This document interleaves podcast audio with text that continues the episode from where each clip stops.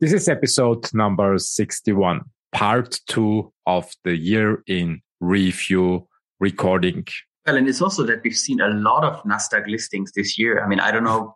I follow this sort of only peripherally, I would say, on over LinkedIn, but seeing sort of who went public on NASDAQ, how many companies, my impression is, I haven't done proper statistics on this, but my impression is this must be an all-time historic record for biotech in terms of going public. So the excitement at my point of view is still very high. 1 hour, 15 minutes of exciting conversations with speakers from previous podcast episodes and business partners of the hosts. What was hot in 2021 and what do our speakers expect in 2022 were the questions that the host and the co-hosts were elaborating on.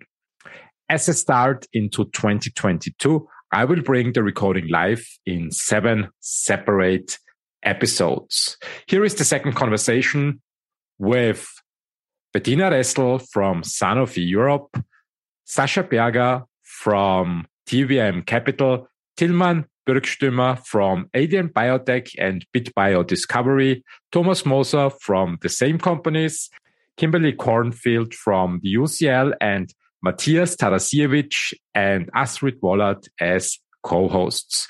In this episode, we are talking about health literacy and the healthcare system, venture capital in 2021, digitalization in drug development, the golden age of biotech, and home office. How will work-life change in the post-pandemic world? I hope you enjoy the conversation the same way as I did. Enjoy the show. Let's switch to the next speaker. Just give me a second to arrange everything. And it's Bettina Ressel from Sanofi Europe. And she's responsible for public affairs, head Europe Consumer Healthcare. Bettina, it's good to see you back on the show. Hi, Christian. Hi, good to see you. How are you doing? Very good, thank you. And in Christmas mood already. that's great. Only a few days are being until Christmas. That's really great. How many days do we have? I think it's 8 or do I count it? It's right? just a week. So today in a week. It's still enough time for all men to do their Christmas shopping last minute. We've still a week ahead. But modern men and women, they buy on internet, or isn't it? That's true. Bettina, how was your 2021? It was a very mixed year, so to say. So from a personal point of view, I changed the teams. So in the middle of the year, I left Sanofi in Austria and take over my current role as a responsible person for public affairs for consumer healthcare in Europe. And the consumer healthcare business is a very is a very responsible sector, responsible for helping our healthcare system being more resilient in the upcoming years. So it's very, very important to have self-care as is a crucial part in the health business as well as the healthcare systems. And so I'm very happy to take over this role and to work together with all European countries and as well as with the governments and tell them how they can save money with improving the self-care business in their countries, because people are very familiar with their health, as we saw during the pandemic. In the first couple of weeks and months, the healthcare system has to concentrate on the on diseases, not only on COVID, but also on diseases like oncology and chronic diseases as well. And so, cough and cold, for example, in the beginning of the pandemic in 2022, we have 22 in the next year. So in 2020. The people have to handle all those things for their own. So allergy, digestive wellness, cough and cold, as I said before, pain and pain care. So the healthcare system said, okay, if you're not totally ill, please handle your healthy status for your own. This was the first time in every healthcare systems all over Europe that people has to care for themselves, and they showed that they can be responsible for their own health and well-being. And so it's very important that we have this status, but we have also in addition accompanied this new role of the people to care for themselves with the improvement of health literacy, because people have to know more about their well-being, what is good for them, and what shall they not do.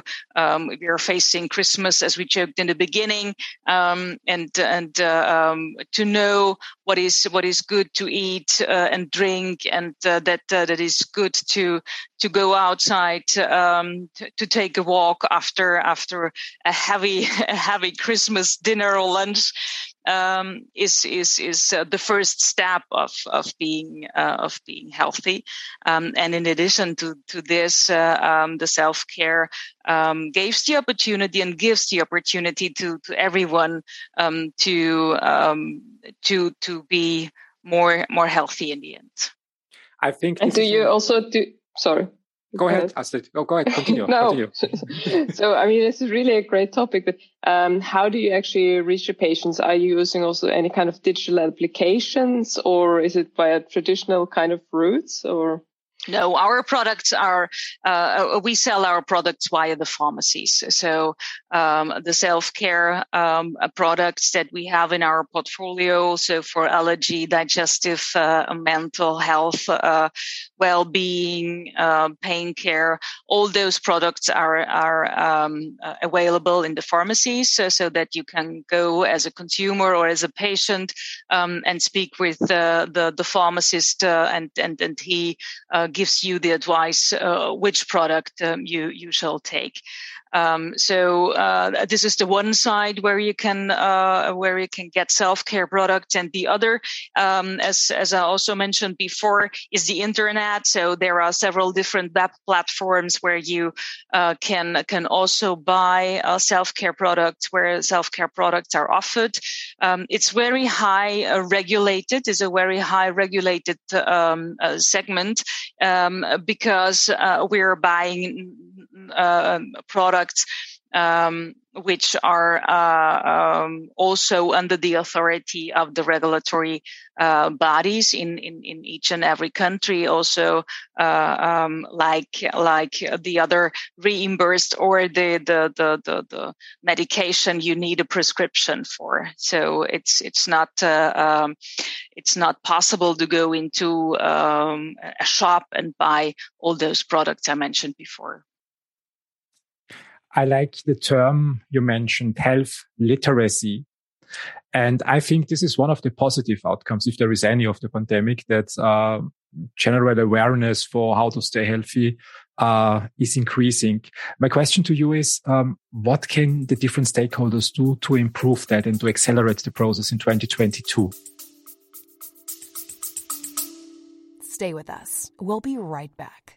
You love listening to podcasts, but have you ever thought about starting your own podcast? Maybe you want to build a brand, grow your business, or are looking for an excuse to talk about your favorite hobby. Whatever your reason for making a podcast, Buzzsprout is the place to start. Since 2009, Buzzsprout has helped over 300,000 people launch their own podcasts. Buzzsprout walks you step by step through the whole process and will give you powerful tools to start, grow, and monetize your podcast. Ready to get started? Click the link in the show notes to get our free step-by-step guide to starting your podcast today.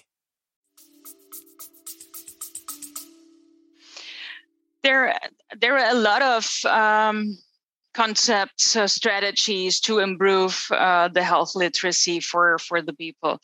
The easiest is to teach the children. So in kindergarten, to teach them to eat the right food, so to say, and to learn children that they can go outside, have a walk, run outside in the park, and these are the first steps in our health literacy career, to know that fruits, vegetables, and fewer meat is crucial for our health and well-being, and also for the mental wellness. It is necessary to have a walk, to go outside, to move, not only to sit the whole day as we do and did for the last 1 or 2 years in our home office chairs and even do not go out. So to learn the children that it's fun to go outside and to run, to bicycle, or only be outside and do some sports and movements, and to teach them which vegetables, meat, and other products on our list, on our shopping list, and on our eating list are good for us, and in which concentration. That it's also okay then when they are eating chips, but it's not good to have tons of them on the eating list. So these are the first steps. It's really easy. It's easy to stay healthy when you learn it from the very beginning. And but we also have to take into account that not everyone is going to kindergarten. So people in our ages, they have also to be taught by the right tools and methods. What can they do to get healthier? And even I think it's what we saw in our company as well is that mental health is the most crucial thing which we have to deal with in our times, because the long-lasting time period of distancing, of social distancing, of physical distancing. Not all of us have a family and sit with a family at home, which also brings problems. It's not only fun to sit in a flat or in a house the whole time only with your family. This also brings problems to families, as well as this, the mental health status. But what we saw in our company is that we have to offer more mental health solutions, so to say. And what you said, or what you asked, Astrid, we are thinking about to have in the next upcoming years more solutions which we connect with our product. So we have products for mental health and well-being, and our vision is to look for applications for health solutions in the digital sector, which we can link with those medication. 2 days ago, I heard from a doctor, from a physicist in Germany, that they developed an application, and with just simple tools, they improved the life of the people who are using this application by 30% in 6 months. So the health status of those people who use this application increased in a very short period of time, and it was amazing to hear about that. And as I said before, it's not rocket science. It's only improving practical knowledge of your own literacy, of your health literacy, to know what is good for me, people know that smoking is not good for them, but and they know also that sitting is not good for them. So to sit the whole day is the new smoking. They know if it's in English the same pronunciation and as in German. We need some tools which remember us, that we have to stand up every one time in an hour. We need tools which tell us, okay, how much did you drink this day? Do you walk and exercise for a period of time? So staying healthy is not that on the one hand not that easy, but on the other hand we can give solutions to the hands of the people, which helps them with very easy steps to get healthier in a very short period of time. And this is what we would like to do in 2022, to link, as I said before, to link our products with all those easy handling things. Matthias, a quick final question to Bettina. Yes, like I was wondering, because of course, as the whole pandemic was challenging, not only for people because of home office, but also especially for offices, there has been this change of perception, this change in public sentiment, if the office is needed at all, or if we will have this kind of change situation, or post-pandemic situation, let's call it for now, that will stay like that. So how do you see also this kind of problem emerging, or this kind of home office emerging? There's also a lot of terms that are coming along the way, such as great resignation or also great reshuffle. These topics that are debating that there will not be the old normal. The old normal will not be the new normal. There will be a kind of a constant change in people staying at the home office. And in this case, they would be very much in need of understanding this health literacy that you've been talking about. Do you see the same thing existing? Do you design your product around that, or would that also work without home offices and these aspects? Yeah, I'm not sure what is new, what is old after 2 years sitting in home office. So from my personal point of view, if you raised this question one year before to me, I have given you the answer that I'm absolutely convinced that we will never go back to the office, and that every one of us will stay at home for the end of the business career, and work from the home offices as long as we do have the pandemic, and even longer. Now, 2 years in sitting at home, and looking around especially our company, and speaking to my colleagues,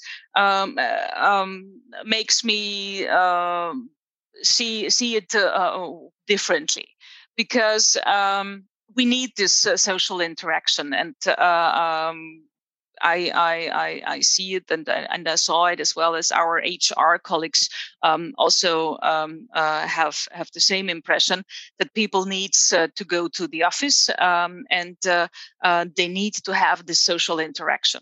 The business stuff we can handle over Zoom or other web platforms.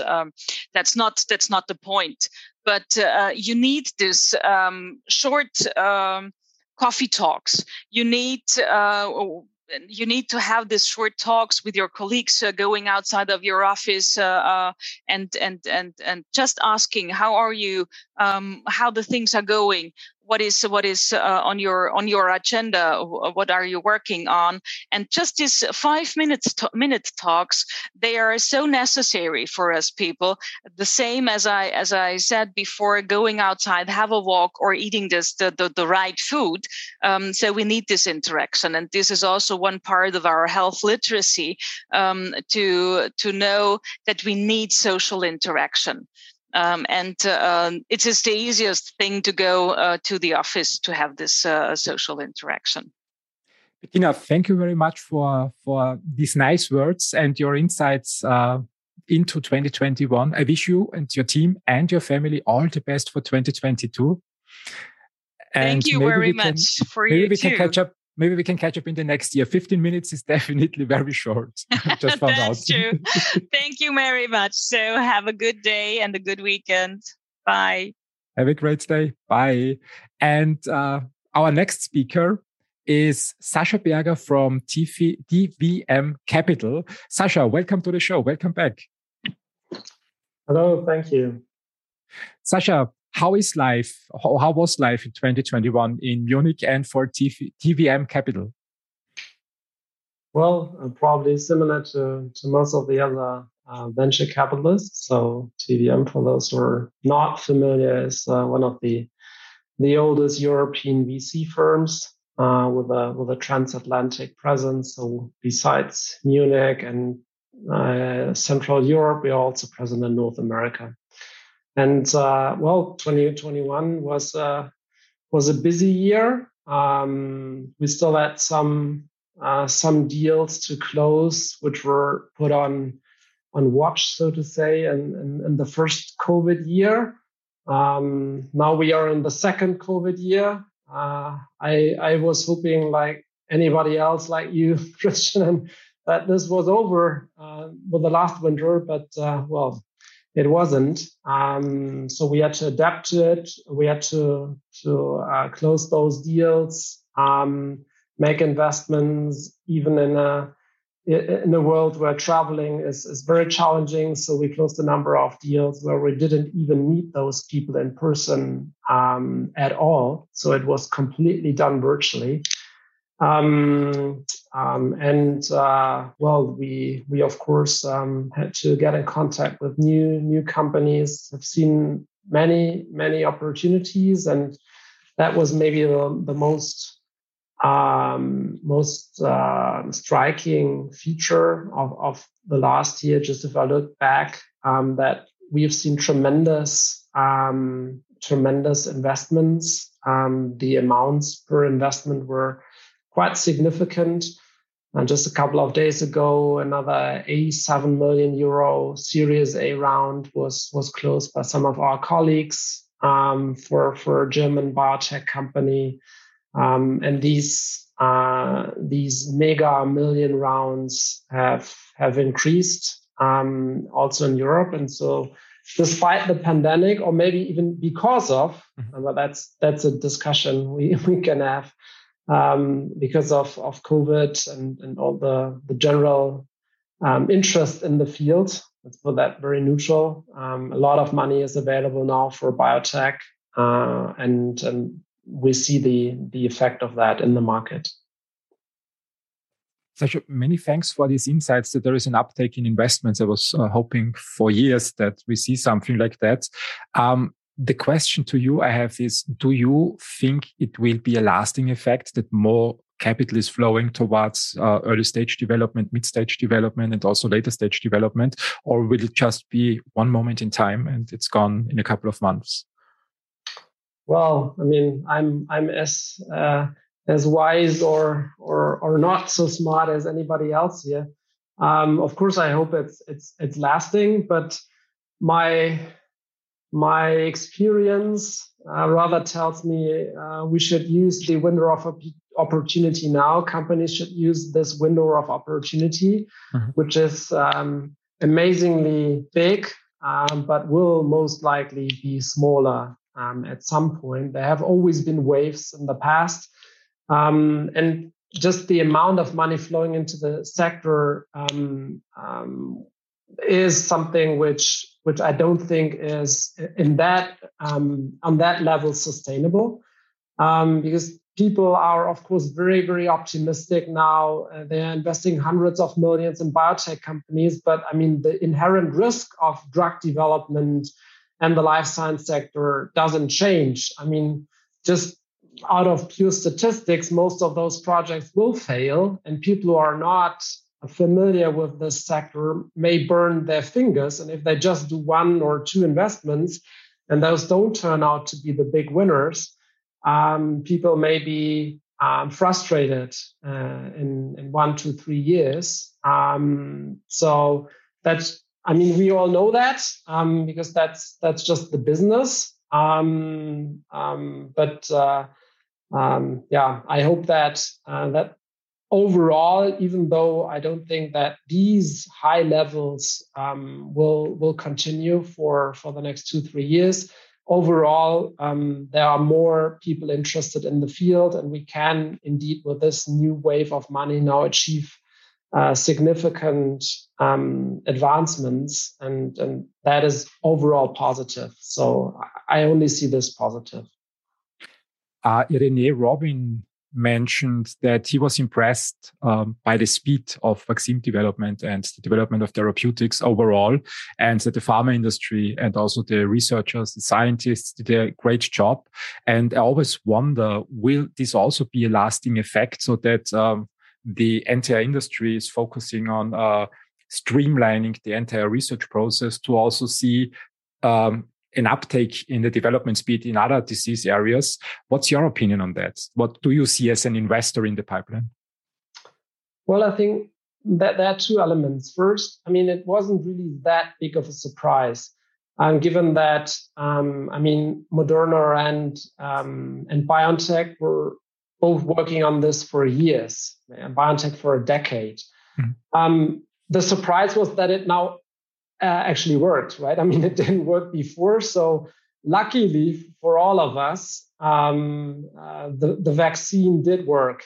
In the oncology space where they started, they had lots of failures, which eventually didn't and discourage them from continuing, but improving the product, the process, the production, and the first real hit was the vaccine. So it wasn't coming out of the blue when we talk about the technology, but you're right, of course. I mean, the regulatory framework was exceptionally supportive in this regard, and things have been able.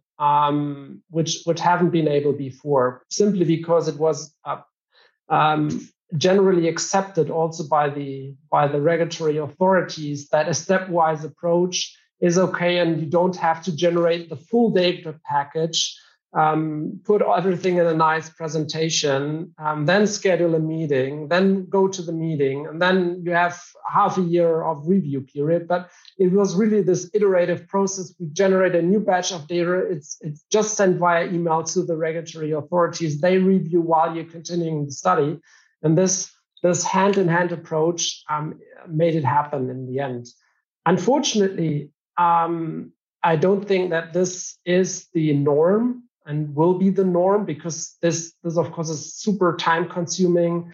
A lot of attention was put on the vaccine, but taken away from other projects that were put on hold a bit, because the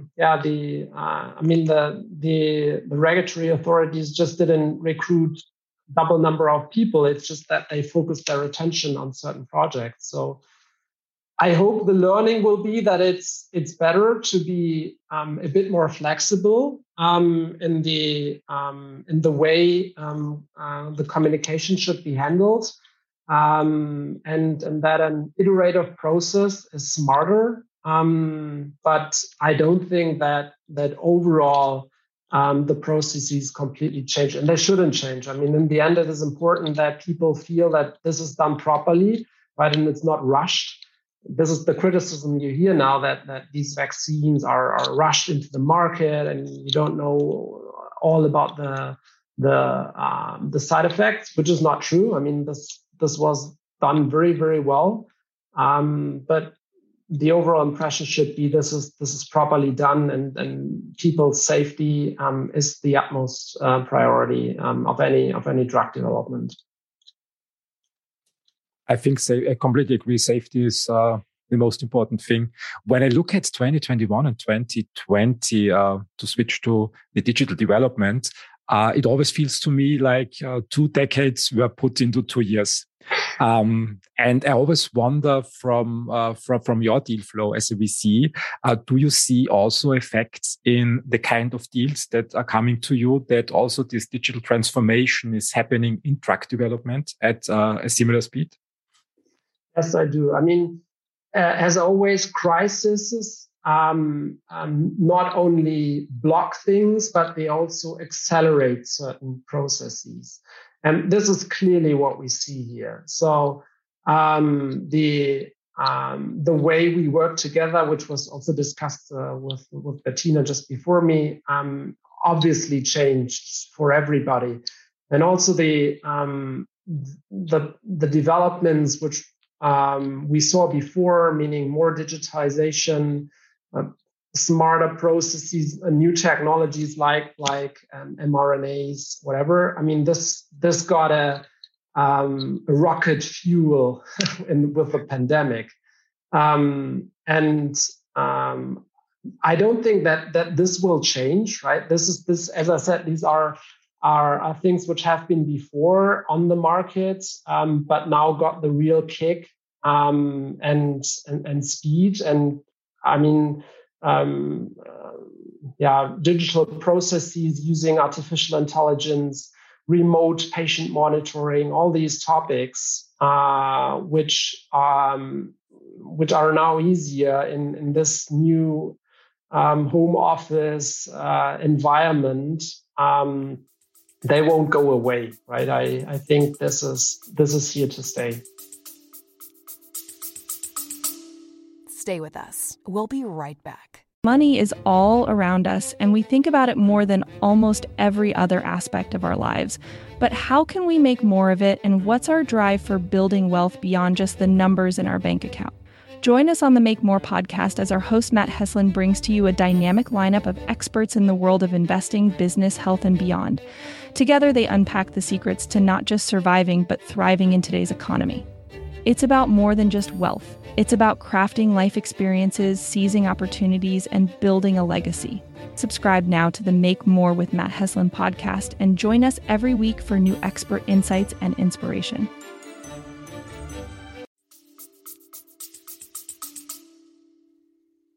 Sascha, one final question to you.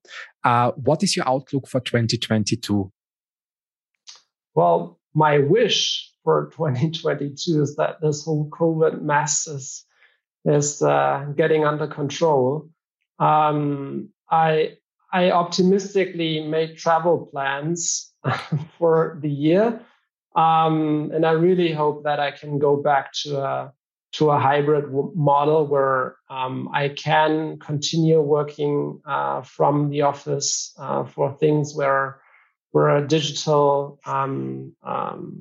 interaction is simply most efficient, but I really hope that I can also meet with people again. Building trust is something which you can do via Zoom and Teams, but it's way more efficient and more fun to do that in person. So that is my hope. My expectation is that the fast lane we got now for certain technologies will be available, and we have to make the best out of the attention, the money which is available in the sector, spend it wisely, make good bets, and then hopefully by doing that, we'll have a long-term impact, a positive one for the industry and in the end for patients. Yeah, this would be great, being able to travel again. What are your plans when it comes to conferences? Where can people meet you next year, hopefully in person? Yeah, indeed. So certainly all the BIO conferences, BIO Europe Spring, BIO International, which will be in San Diego next year. So those are the bigger ones. and we'll continue to be present in all the major partnering online conferences. But I really hope to see people again. I think first time in Basel in March at BIO Europe Spring. So that would be great if Omicron is not completely destroying our plans here. No, this would be very great to catch up in Basel next year in spring, in March. Sascha, thank you very much for joining. I wish you, your team and your family all the best for 2022 and a Merry Christmas. Thanks, Christian. Merry Christmas to all. See you. So we move to our next speaker, Vienna, Austria, Thomas Moser from Alien Biotechnology. And with Thomas, I had an amazing episode recording in June, July, recording and publishing, where we were switching the content from, or the discussion from SARS-CoV-2 to another amazing technology, to gene editing and CRISPR technology. And welcome to the show. I see that Tilman is here, Tilman Birkstümer from Alien Biotech. Hi, Christian. Good to see you. I'm waiting for Thomas to join as well. He was going to be there, but now he's not. I think... Probably, let me just check. You are here, and I have to promote Thomas to panelist. So he should be joining, I think, in a second. Tilman, it's good to see you. How are things going? Yeah, things are going very well. I would say we've had a really fun year,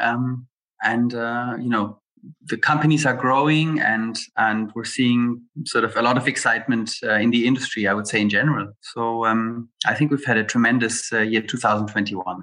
Hi, Thomas. And it's amazing. I see that you have two webcams. Yeah. Yeah, it comes in stereo. You should do the podcast with me. Okay. So. Yeah, no, we've really had an interesting year because we've told you a little bit about Alien and about our sort of CRISPR screening venture, but we've also built a new venture, which is bit.bio Discovery. And that in this company, we're really taking stem cells and we're trying to create new cell types. And that is something that, to me, sort of when we started really sounded like science fiction, right? Because there is this this paradigm since the sort of mid 20th century that cells can really only develop in sort of one direction, and once they've become a certain cell, it's not easy to change cell identity, and sort of in addition, it was always thought that you need to follow the sort of, if you like, the natural trace, right? Cells need to essentially follow embryogenesis until they sort of become a mature or adult sort of cell type, and together with our partners in Cambridge at BitBio, we're really achieving these amazing cell conversions. Right, we're starting with a stem cell, and within a few days it becomes sort of a neuron, and it sort of stretches out and it fires in a cell culture. Right, these cells you can see them neurons because they look like neurons and they behave like neurons, and that's sort of really an amazing piece of science, we feel. And now the next bit is that we're really taking our technology and we're trying to find new cell types. And that, again, I find that a bit like the sort of search for the Holy Grail in biology, right? You take one cell and you're trying to find a way to make another cell. You're trying to find a way to create T cells from stem cells or NK cells from stem cells or various other cell types. And that is sort of what has kept us busy, at bit.bio Discovery, I would say, over the course of this year, and we're seeing sort of early results and early outcomes that get us very excited. Thomas, how was your 2021? Yeah, for Alien, this was another tremendous year. I think, yeah, we even kind of profited from this whole Corona situation, in the sense that we strongly see that the kind of trend for outsourcing from pharma and biotech companies is still a valid one. And this helped us a lot in getting in additional cooperation and projects. So in essence, yeah, we kind of are positive about this whole corona situation. But obviously, yeah, it hopefully will go away at some point in time. And the other big trend that we definitely see, because you discussed it before, is really this trend to digitalization and tremendous data volumes in biology. I mean, we really see it now. For the kind of sake of comparison, we just looked up our numbers, what the amount of data we get in every hour, 24/7, and that's for people who are in biology. That's a so-called 2 MySeq run, so that would mean close to 50 million reads come in every hour, irrespective of holidays and weekends. So, and yeah, so the bioinformatics is definitely gaining increasing importance, especially in our business where we deal with the analysis of transcriptomes of single cells. You can easily imagine that this is a real data battle that we have to fight here. You mentioned the data battle. When you were speaking, I had this picture in my mind, the question from the investment world. So when you get data, is it a signal or is it just noise? The data you get in for your company and for your area, how do you see it? Do you get a lot of noise now or more noise? Or is it really helpful data so that you can speed up your work processes or improve the quality of your approaches? How do you see that? Shall I cover that, Thomas? My feeling is that, you know, what really sets us apart from what everybody else does is that we're not just collecting sequencing data in a sense that, you know, what people have done for a long period of time is they've taken different tissues, they've taken patient samples, they sequence, and then they essentially correlate phenotypes with the data, right? They say, oh, the group of patients had lupus, and let's see if we can find something in the next-gen sequencing data that would tell us, you know, something about the mechanism of the disease or something about a new cure.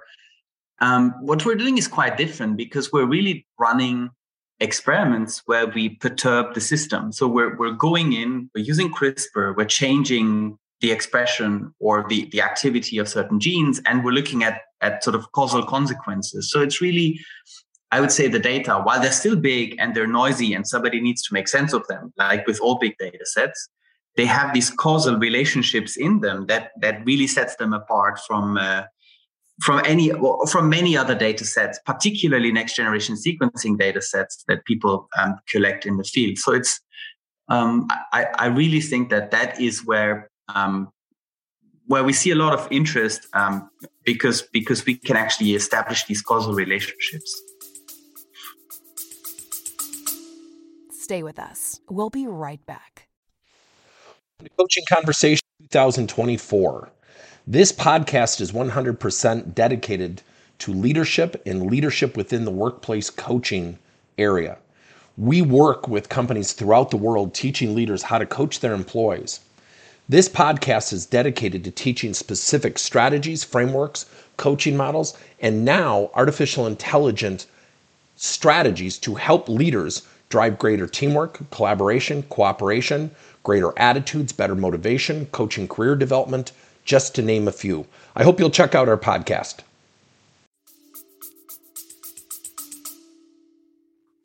We had in June a nice podcast episode about CRISPR therapeutics. And I asked you because I saw a lot of attention from investors coming to this field after Intellia completed or had a good readout from their studies. And to me, it feels currently at the end of the year that the hype is a little bit of fading out. Is this just my impression from the stock market? Because the prices just went down, I think, in all areas of tech. What's happening in CRISPR currently? Where is the journey going? I mean, we actually did a kind of market research and looked very carefully in all the clinical trials that are going on, also publications. So to be honest, we don't see this trend that there may be any diminishing interest in the CRISPR technology. I would see it the other way around, that if you kind of look at all the interest, and in terms of publication patterns, clinical trials, they significantly go up. I mean, it may be due to certain, these Gartner hype cycles that after some exaggerations, interest may go down, but the big trend is there, and there's no really good alternative to the CRISPR class systems in terms of really targeted gene editing. I mean, of course, there are a lot of practical problems. You have to find the right delivery system to get it into the cells, and this may have cooled down some interest. But I'm strongly convinced that this trend is still very strong and will continue. No discussion. Well, and it's also that we've seen a lot of NASDAQ listings this year. I mean, I don't know. I follow this sort of only peripherally, I would say, on over LinkedIn, but seeing sort of who went public on NASDAQ, how many companies, my impression is, I haven't done proper statistics on this, but my impression is this must be an all-time historic record for biotech in terms of going public. So the excitement at my point of view is still very high. No, I completely agree with that. I also see it as from the investment point of view, also as a buying opportunity currently, because the stock price is a little bit lower. For me personally, it's not an advice. And I still see also the potential for future. As you mentioned, Tilman, the sheer number of companies going public, not only in the CRISPR area, but also in other areas, is astonishing. And some investors are speaking about the probability that we see another golden age of biotech because of the pandemic, where the general public, meanwhile, understands how important our sector is. Tilman, what you mentioned at the beginning is, I find very interesting. If I understood you right, you said that in your current research, you take stem cells and you can train them or program them in any kind of directions, to just put it bluntly. Where is this technology? Where is this approach? You said it's the Holy Grail. What's the end point of the Holy Grail in terms of therapies? Yeah, that's good. Essentially, the end point is that you're sort of replacing sick cells. So essentially, the end point. I can give you an example. One of the first clinical trials that our partners will pursue is in an indication where there is actually liver failure. So patients with liver failure, they have sort of very poor survival rates, and you can then create from a stem cell, you can sort of create a surrogate liver cell. It's not the full liver cell. It's sort of it's still a compromise, I would say. But this is a fatal condition, right? That you don't survive very long, and you're able to replace these missing cells in the body of a human patient. And I think along those same lines, that is sort of where the first generation, I think, of cell therapies that bit.bio aims for will sort of go for. Essentially, conditions where you would like to replace a defective cell with a healthy counterpart. And of course, there is a lot of complexity associated with that, because the moment you're transplanting cells, you have an immune reaction that you need to deal with. So I'm not saying it's going to be easy, but sort of definitely one key piece of the puzzle will be that you're able to create that cell that you want to replace, and that cell is, to the best of your ability, a functional surrogate, right? That can take over function. And we're seeing first successes there. And I think, it will be a way. It will take, 3 years, maybe 5 years. But we will see more therapies where you can actually sort of take a patient cell, change sort of cell identity so that it becomes a different cell and replace a missing function. So that is sort of one area of cell therapy that we're very excited about. That's good to hear. There are more approaches. In the preparation to this podcast, we asked ourselves the question. It's Astrid, Matthias, and me. Do we see a golden age of biotech, or is it just the biotech and healthcare bubble? What's your opinion, Tilman and Thomas, on that topic? No, I'm convinced that the megatrends absolutely speak for a continuation of this kind of golden age for biotechnology. All mega drivers are there. There is really enormous money flowing into that, and obviously health is a central issue for every person. And we see really that with science, we can solve many of the kind of health issues that we have. And even the aging process maybe could be modified at a certain point in time in the future. So I'm really convinced there's a lot of things to do for us, and this trend is definitely here to stay. Astrid, how do you see that? Oh, absolutely. I mean, people will always be ill, right? So I mean, there's always, potential for health, but absolutely. I mean, I think that there will be also more and more digital solutions, but also I think also what we've heard from Bettina before, how important it is to increase sort of this health literacy, but not just on a health level, so also financial literacy. And maybe this should also be taken as an opportunity, to revise how we think as education as a whole. But I think the healthcare sector surely has a very bright future. Yeah. I agree with that. Matthias just posted a link to an article, The Biggest Healthcare Data Breaches of 2021. How important is data security in your business, Thomas and Tilman? Data security, you mean in terms of storage of our data? Storage of your data. And is there any risk of data breaches in your area?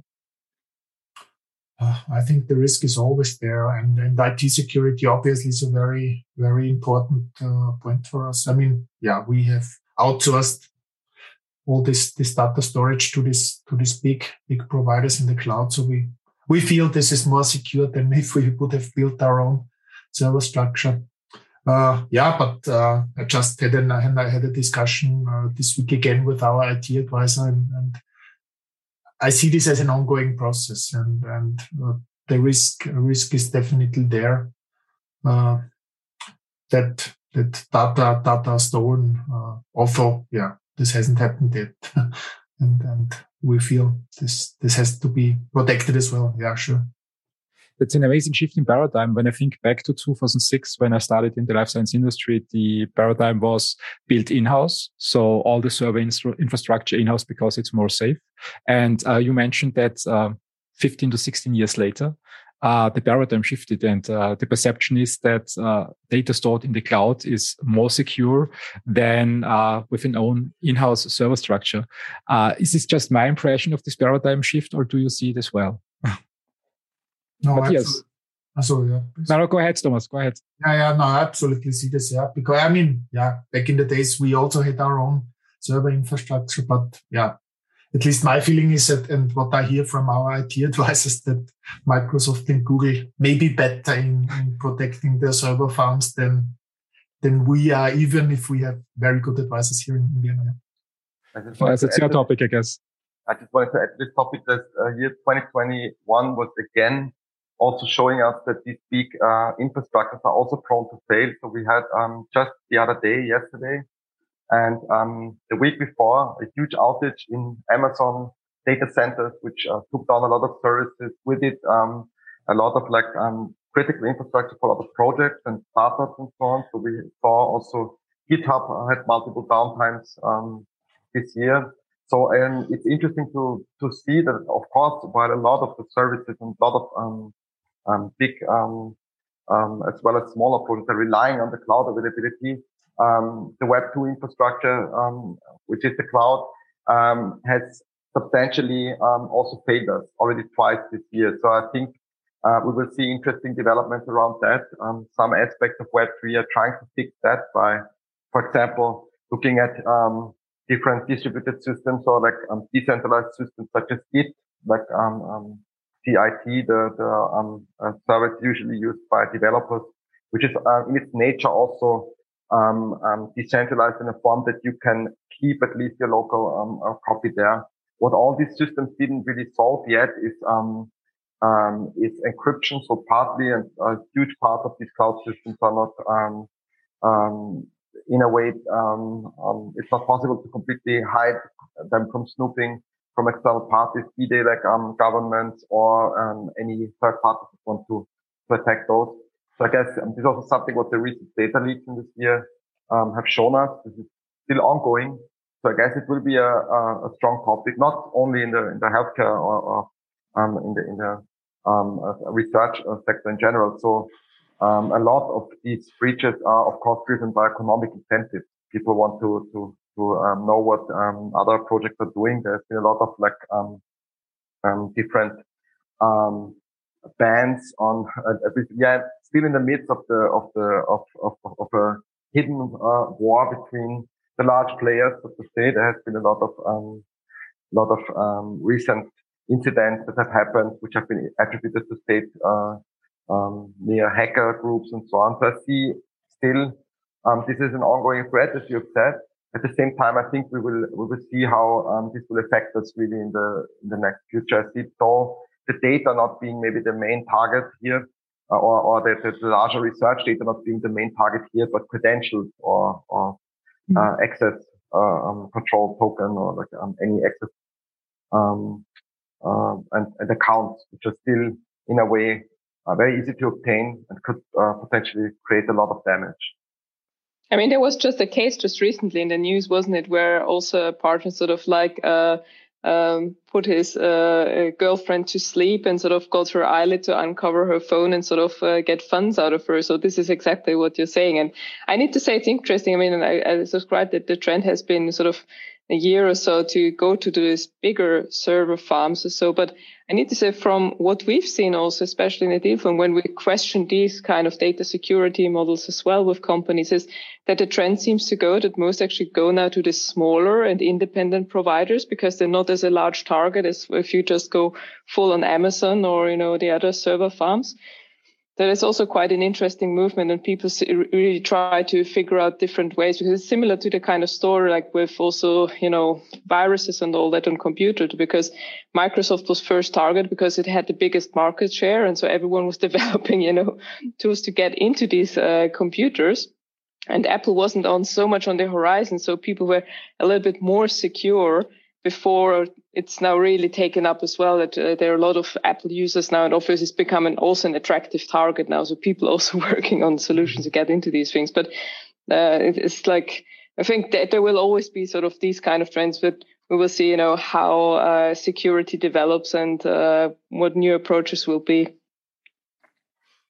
Thomas and Tilman, what is your outlook for your industry, for the part of the industry you operate in for 2022? Yeah. Should I say? Do you want to start, Thomas? Yeah, let's start. So I'm convinced, and I already see it in our kind of projects that we have in for 2022 that, yeah, we assume and strongly believe that year 2022 will be another great year for biotech and pharma. So we see lots of interest, especially in this kind of more data-driven science of the applications of biology. So the climate or the kind of trend definitely will stay there.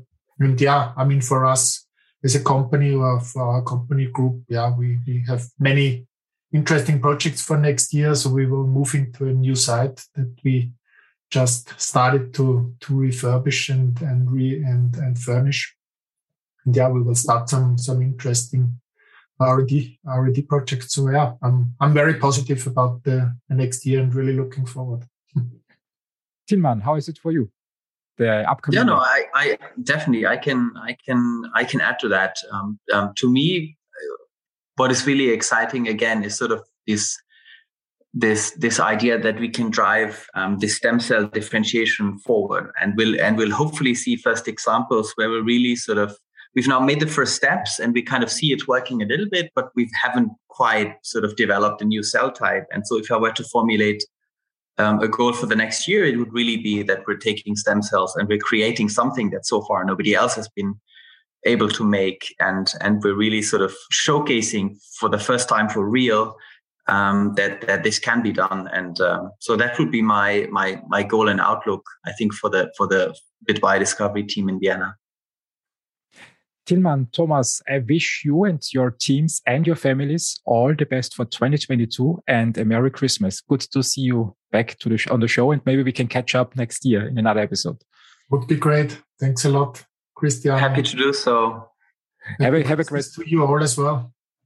Yeah, Merry Christmas and happy holidays. Have a great day. Have a great day. Thanks. Bye. Bye. Astrid, Matthias, what's on our list topic-wise? We have a lot of topics. I don't know where to start because there's so many topics. So while we have all these talks, I started to sort the breaches we had in 2021. We've been talking about cybersecurity maybe a little bit too much already, but of course there has been even recent things that have been happening in the past days, in the past months. So I think this is a record year by far. So I have been researching also that the number of data breaches in 2021 surpassed all of them in 2020. So this is huge, and this is a lot of things that that are still in the playing out. So I think we are not even at the maximum of this of these things. But on the other hand, we have we see that there's a lot of criticism around NSO Group. So there has been a lot of debate recently and also in the past days. So Israel's NSO Group is one of the main providers of spyware for government. And it has been also, so the company has been also utilizing and supplying various different clients around the world. And US lawmakers are posing extreme sanctions on the group. So they are retreating from the market, and they're planning to not develop this program Pegasus, which was also in the news this year, any further. So this is an interesting thing and also an interesting topic to research further if anyone listening is interested in that. A lot of other things, of course, also happened this year, and I also don't want to steal the whole show. After this, chip in at any time if I'm talking too much. So I have been also trying to a little bit look at if we can quantify the talent shortage, because this has been a topic that we've been also repetitively talking about. So there seems to be also a shift, especially in the average salaries, which is interesting. I don't know what to make of it, but you see on the one hand, I feel like very high-paid jobs, obviously in the embedded and blockchain sector. And also though average jobs and pricing of developers are also increasing. This has of course also the reason, in my opinion, because there's a lot of different projects that start in the AI domain. So data science has also increased, of course, their demand in developers. So there needs to be a lot of machine readable data produced and made accessible and made standardized in a way that it can be utilized from different AI and machine learning algorithms all over the world. So it becomes, in a way, the new form of like factory work to produce like data in a machine readable form. So lots of developers and most of the developer industry are also not happy about this work that is considered to be repetitive. But we see a lot of like interest in that, and the demand is very, very high. So the annotation of data and as well as the preparation of data for machine readability is definitely a huge trend that is ongoing. We see also a lot of changes in open source technologies. We've been talking about this initially, but to quantify this a little bit. So there has been also a lot of critique, especially on the funding models of open source software, which are still located in the Web2 domain. So there is a lot of course, exploits possible, because very few people are sometimes developing critical infrastructure, critical libraries that are in deployment all over the world. So recent exploits such as Log4j or other different ones that happened already this year can affect a lot of like infrastructure, can mostly also affect critical infrastructure. So I think we see also there are a lot of projects that you maybe also come across, Astrid, from the Web3 that are trying to really jump into these kind of problems that the Web2 poses. Maybe we should just add on this part, because I'm not quite sure if everyone is familiar with Web 2 and Web 3 at this point, because obviously Matthias and I are working in this space, but very broadly speaking, Web 2 is what you see today when you open up your laptop and, you know, all the applications that you have on your phone. And Web 3 is basically the new vision of a decentralized future, where most things are sort of built on blockchain architectures, and where also sort of the user can have power and a share in these kind of networks by different incentive mechanisms like tokens, for example. But I'm actually curious to see what use cases will come out of blockchain beyond tokens, because that's also, I mean, it's a nice sort of feature at the moment, but we'll see. It would be nice to see more innovation coming out of that. Maybe we use this opportunity to pull our next speaker into the conversation. It's Kimberly Cornfield from the UCL. We did a few interesting and amazing episodes, especially with one of her researchers who is developing tools that make the internet touchable. Maybe it's Web 3 or even Web 4.0. Kimberly, welcome to the show. Hi, it's great to see you and Astrid again this year, and nice to meet you, Matthias. Astrid, which Astrid brought up, the transition from Web 2.0 and to Web 3.0. What do you see at the UCL in this area? Is there anything going on? I imagine so. I mean, we've got our centers for computer science, artificial intelligence. We've got so much activity. So specifically, off the top of my head, I'm not exactly sure, but I'm sure it's there. We are covering everything in all our disciplines. We're now up to 40,000 students and over 10,000 staff. So we've got so many different research areas covered. I absolutely see that. What are you doing at the UCL? What's your area? So I'm head of European Research and Innovation. So my team and I were 15.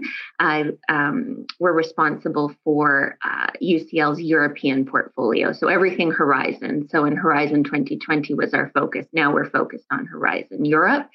So it's been an exciting year because we concluded Horizon 2020. I mean, there's projects that are ongoing that have been funded, but the launch of the new Horizon Europe program has made it an exciting year.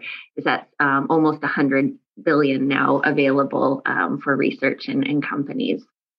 Tell me more about how exciting your 2021 was in this area.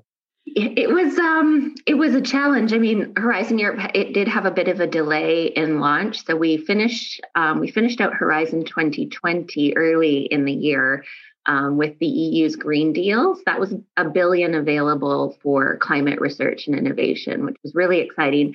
But it was incredibly competitive. So there was over 1,500 submissions and 73 were funded. And then we moved into the first calls in Horizon Europe before the program actually launched, which was funding emergency COVID-19 research. So looking at the variants of concern, which is obviously very relevant, particularly we're all going through it these last few weeks, and some on infrastructure as well. But the majority of our collaborative calls and funding opportunities all fell this autumn. So it was almost sort of a year's worth of work in about 3 months. So we had over 300 submissions to the program. So it was a really active year, and a lot in sort of climate and digital space, as well as life and medical sciences. That's really interesting. And I also heard that the Brexit finally happened. Did you see any changes due to the Brexit in 2021? I mean, it's been a challenging year, COVID and otherwise, and managing that transition. So the UK is to still associate to the program. So that hasn't happened just yet. So that's trying to manage submissions and questions and encourage applications. And it's gone quite well. But what we've done is really taken a collaboration and partnership approach to build those relationships with European SMEs and research institutes. In particular, we had two initiatives. One of UCL's European engagement strategies is a cities partnership program. So our office worked with the city's partnership program for Stockholm. So that was with the Stockholm Trio, which is Karolinska Institute, KTH, and Stockholm University and UCL. Collectively, our organizations won nearly 900 million in Horizon 2020. So we came together to support and enable some more collaborations, not just within our organizations, but looking at the cities, the regions, and beyond. So where else can we make connections you know, with these ecosystems across Europe.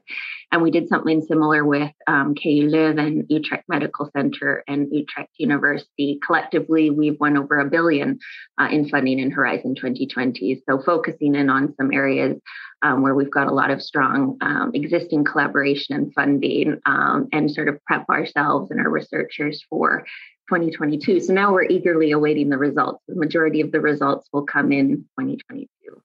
Did you see any changes in the way you do your business due to the pandemic? I mean, you collaborate with a lot of organizations all over the world, not only in Europe. How is it with traveling and home office? How did your life change? We returned back to going into the office at the end of September.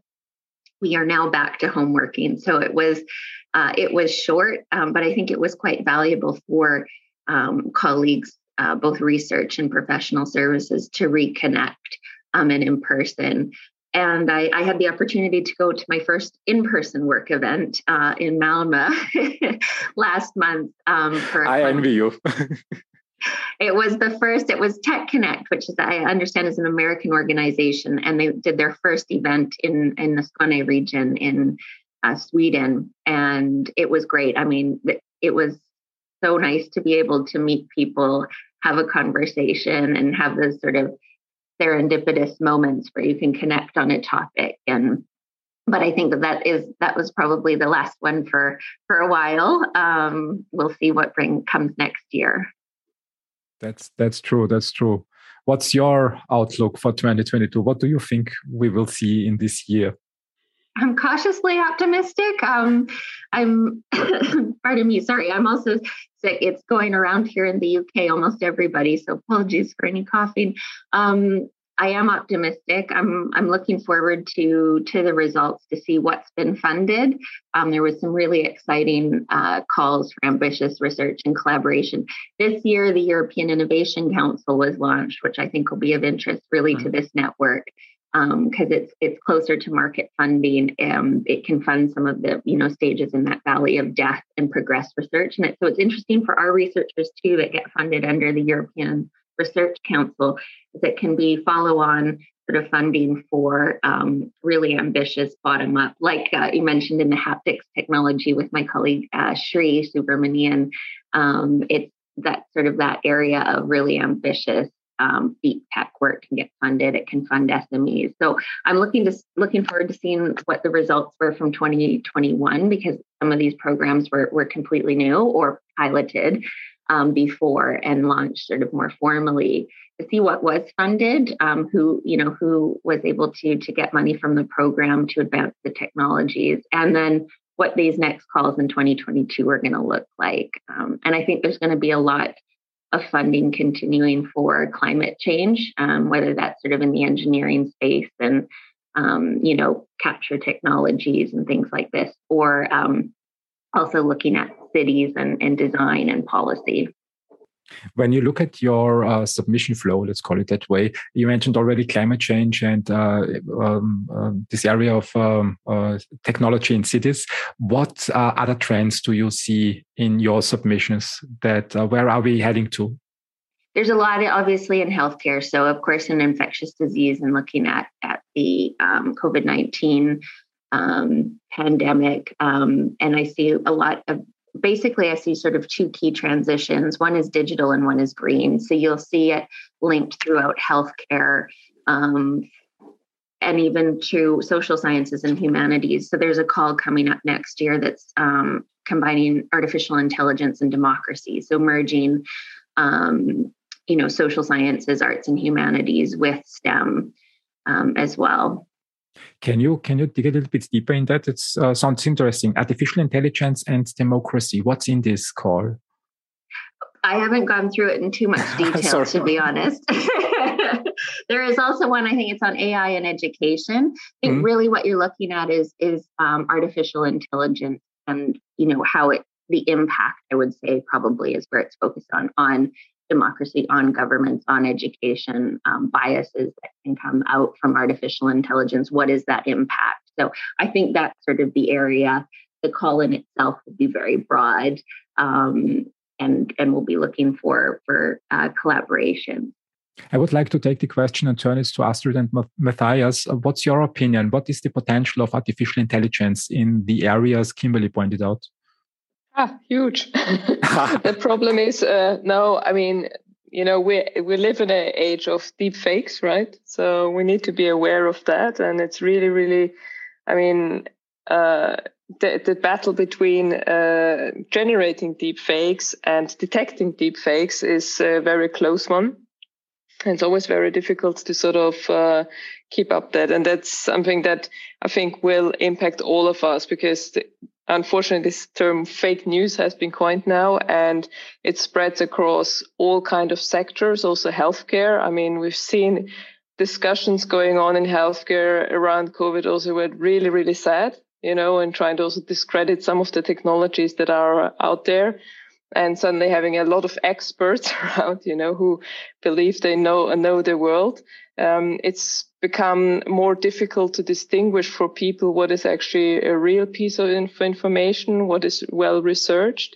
There's just an information overload. And I think that can impact just everything, like also democracy. I mean, we've also seen, political campaigns being built on fake data. And it's not just the US. We've also had a case in Austria, right? So its impact can be huge. Yeah. But Matthias, you're raising your hand as well. Yes. I want to just add to the very valid point you've been making. So on the one hand, we see much machine learning offering a big opportunity also for the healthcare industry. So there's, again, also the link back to data science. So, we see also a lot of, startups, but also, researchers like entering this field. So this is, also a very, very huge business. So I guess like this is why this is, also very, very much in the spotlight at the moment. At the same time, we see also through the pandemic, but also through other, approaches already to telemedicine, a lot of, need to have structured data and have like, ways of how to, monitor and really understand how linguistic approaches can tell us a lot about like treatment or like how this can actually be used in a serious way. So machine learning then in this context and AI is still very relevant, especially in the context of the chatbots and so on. So at the same time, I see a lot of misunderstanding often when the term AI gets used into the mix. So if you look at it closer and if you look at what AI can do at the current moment and where it's heading, we're very, very far away from thinking machines, so to say. So these are all like pattern recognition machines at its best. And so they can only act as good as the data is. So I see a lot of need of structuring the data in a way better. There's still a lot of debate on if the machine bias that you create also with data bias is problematic or not. We've seen this in a lot of like different papers and articles being produced because also of course the algorithms have been improved, for example, for face recognition in times of crisis now, because people have been wearing the mask. So you have like to adapt these algorithms as well. So there's a lot of money in the field, and AI and machine learning are super strong, and I think this will be still going on in the next years and next decade for sure. Kimberly, what are your plans for 2022? Horizon Europe. So to keep supporting our collaboration. So really to very much be engaged across Europe. I think collaboration and our networks are really where my focus will be, especially because, as you've mentioned, with Brexit, and it's sort of navigating this new relationship between the UK and Europe from a research and innovation perspective. And I just think that there's huge value in continuing these collaborations and building on our science, regardless of any of the other politics.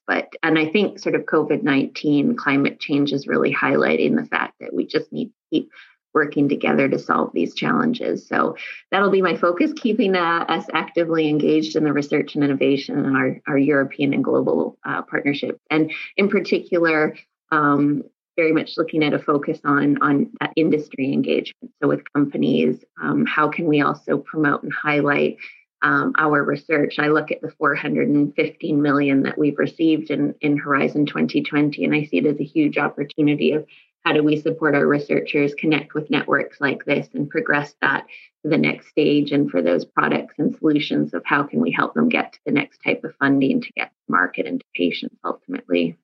I couldn't agree more to what you say. Solving the world's biggest problems needs multinational, international collaboration, not only in Europe, but globally. And I hope that the politicians open up the borders again so that scientists, entrepreneurs, and investors can continue at scale and also meet in person again. I think it's also a very important factor to solve the problems or the challenges we have in climate change, in the digital world, and also in healthcare. Kimberly, thank you very much for joining. I wish you and your family and your team all the best for 2022 and Merry Christmas. And I hope we can catch up in the new year. Yes, likewise. Thank you so much. It's always a highlight to come back this year and listen to everyone else today. And so I wish you a happy new year and Merry Christmas as well. And thanks so much. Have a great time. Bye-bye. Bye.